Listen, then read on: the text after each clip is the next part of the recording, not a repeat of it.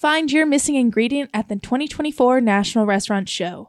Whether you're looking to adapt your offerings to satisfy shifting dinner expectations, seamlessly navigate razor thin margins, or integrate next era solutions to offset labor challenges, the show has everything you need to plate up success for your operation. See tomorrow's ideas come to life and find inspiration for your next big concept as you explore a bustling show floor featuring over 900 product categories.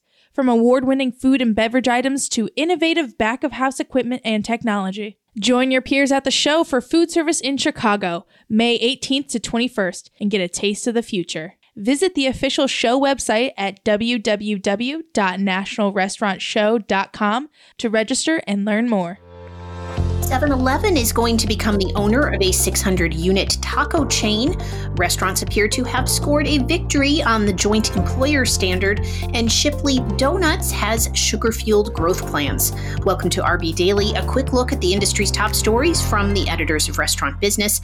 I'm RB Managing Editor Heather Lally. And I'm RB Executive Editor Lisa Jennings. 7 Eleven will become the owner of the whole 600 unit Laredo Taco Company fast food chain when it closes on a $1 billion deal with the fuel giant Sunoco. The nation's largest convenience retailer has agreed to purchase Sunoco's 204 Stripes C stores and the Laredo units they house. 7 Eleven bought 1,000 Stripes units along with their Laredo restaurants in 2018. It now wholly owns both the Laredo Taco and Stripes brands. The U.S. House of Representatives has approved a resolution to overturn the National Labor Relation Board's revised joint employer standard, providing restaurant franchisors with a victory that was less than certain beforehand. Opponents of the far broader new standard note that the motion to review and rescind the controversial regulatory change was approved in a bipartisan vote, buoying their hopes that the Senate will follow the House's lead. Review resolutions do not require presidential approval to take effect. Shipley Do-Nuts is ready for the big time, or so says its CEO. Flynn Decker, who leads the 351 unit donut and kolachki chain, said the company has spent the past three years modernizing the brand with marketing, cost improvements, technology, and other areas.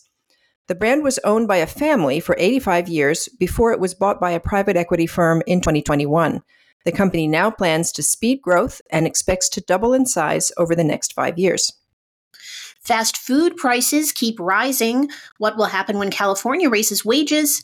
Limited service prices are up 5.9% over the past year, rising 460 basis points more than grocery prices over the same period. Customers are noticing this, which is leading to frustration over the price of fast food meals. And this is all before California, which represents 14.5% of the country's GDP, requires fast food chains to pay at least 20 bucks an hour, which will likely require a substantial increase in prices in the state.